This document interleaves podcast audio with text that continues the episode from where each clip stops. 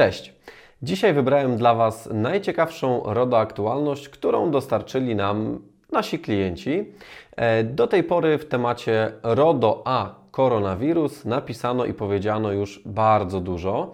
E, my napisaliśmy kilka kilka artykułów na naszym blogu. E, jeden o mierzeniu temperatury i pytaniu pracowników o kierunki wyjazdów urlopowych. Dwa o pracy zdalnej. No i wreszcie trzy. E, na koniec w ramach Związku Firm Ochrony Danych Osobowych ZFODO e, przygotowaliśmy jeszcze obszerne stanowisko prawne dotyczące mierzenia temperatury i nie tylko, które jest sumą doświadczeń ponad 10 firm specjalizujących się e, w ochronie danych osobowych. Linki do wszystkich tych materiałów oczywiście w opisie odcinka. E, jednak życie pokazało, że w temacie, mm, że temat wcale nie został jeszcze wyczerpany. Praktycznych pytań jest więcej, a najciekawsze z nich kierują do nas po prostu nasi klienci. E, no i w dzisiejszym odcinku wdzieliśmy na warsztat dwa z nich. E, po pierwsze, czy pracownik ma obowiązek prawny informować pracodawcę, że został zakażony koronawirusem albo został narażony na ekspozycję zakażeniem. E, no i drugie pytanie, które również e, powraca do nas jak bumerang, czy pracodawca może poinformować zespół o tym, kto konkretnie został zakażony koronawirusem. E, także posłuchaj, co dla Ciebie przygotowałem i reaguj na ewentualne przypadki koronawirusa w Twojej organizacji lepiej i szybciej, no i oczywiście zgodnie z RODO. No to zaczynajmy.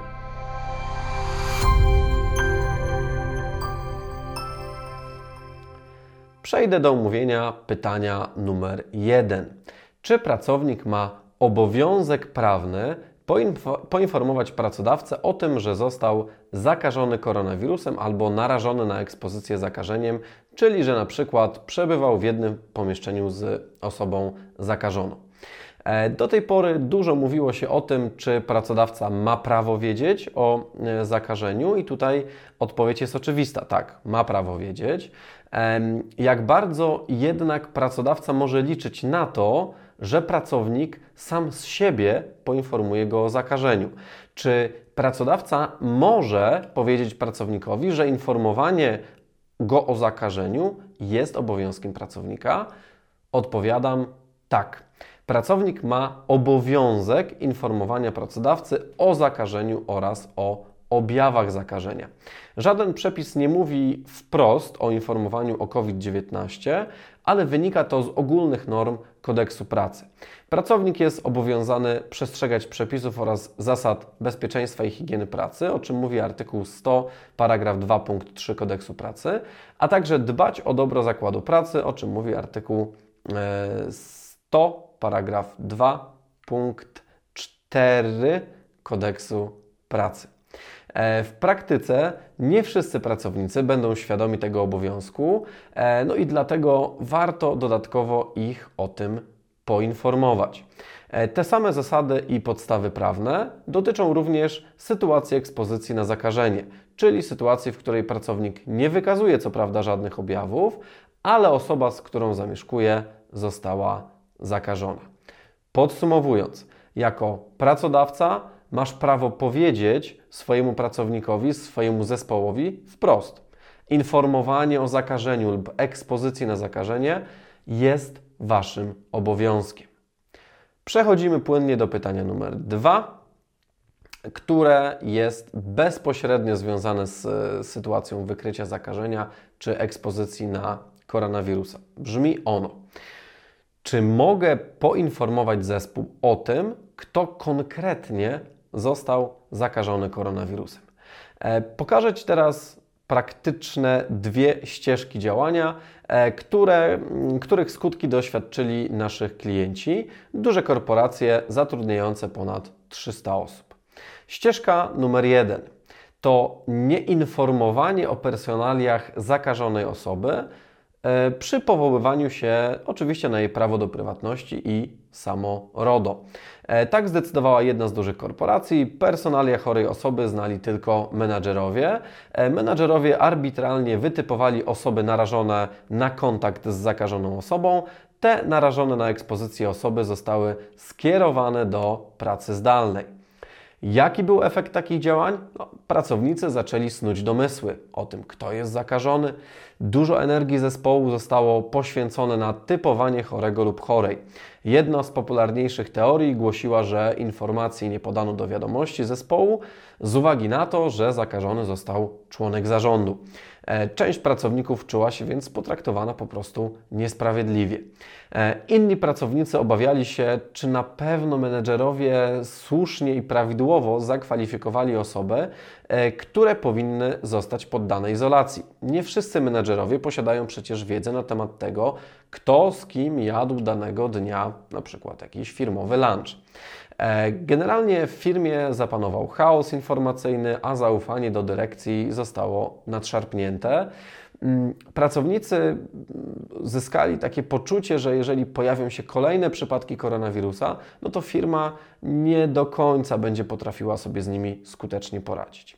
A teraz posłuchaj, jak zupełnie inaczej wygląda ścieżka numer dwa, czyli transparentne informowanie o personaliach zakażonej osoby.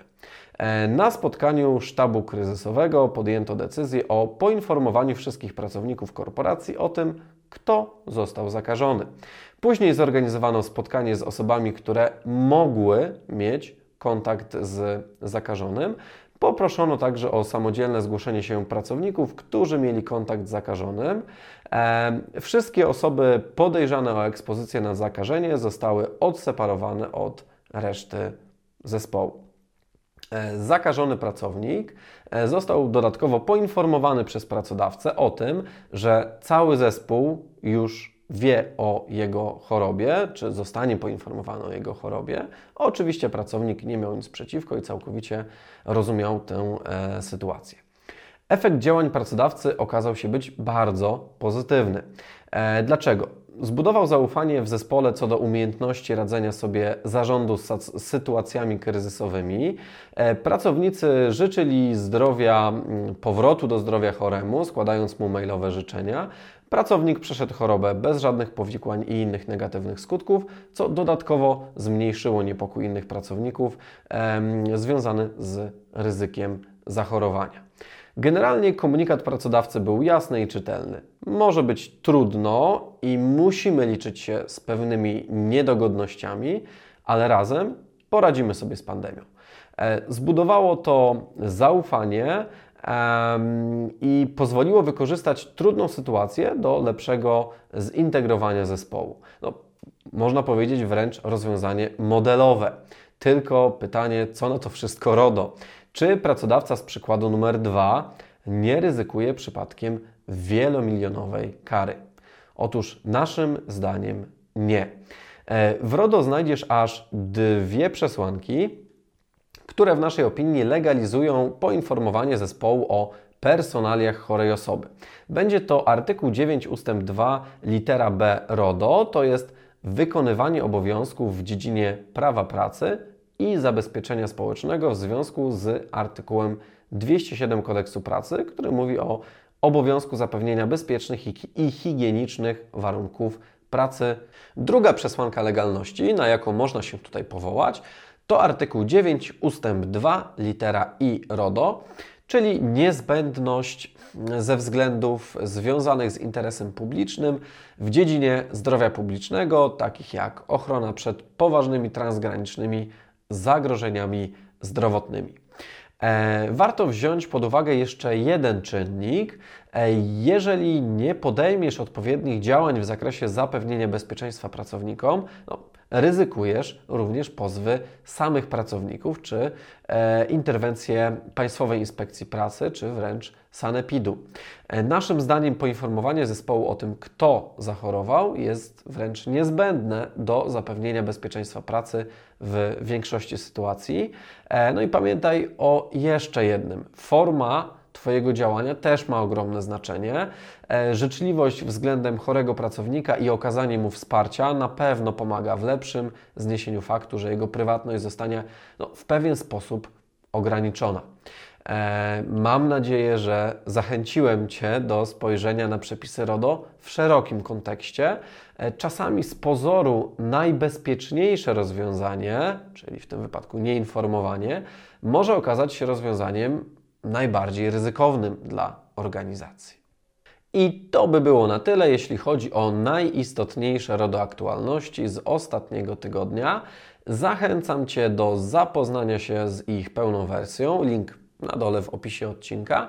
Zachęcam Cię też do zasubskrybowania naszego kanału i kliknięcia w dzwoneczek, jeśli podoba Ci się ta forma prezentowania RODO-aktualności i nie chcesz, żeby zaskoczyła Cię jakaś zmiana w przepisach. Dziękuję za uwagę i do zobaczenia.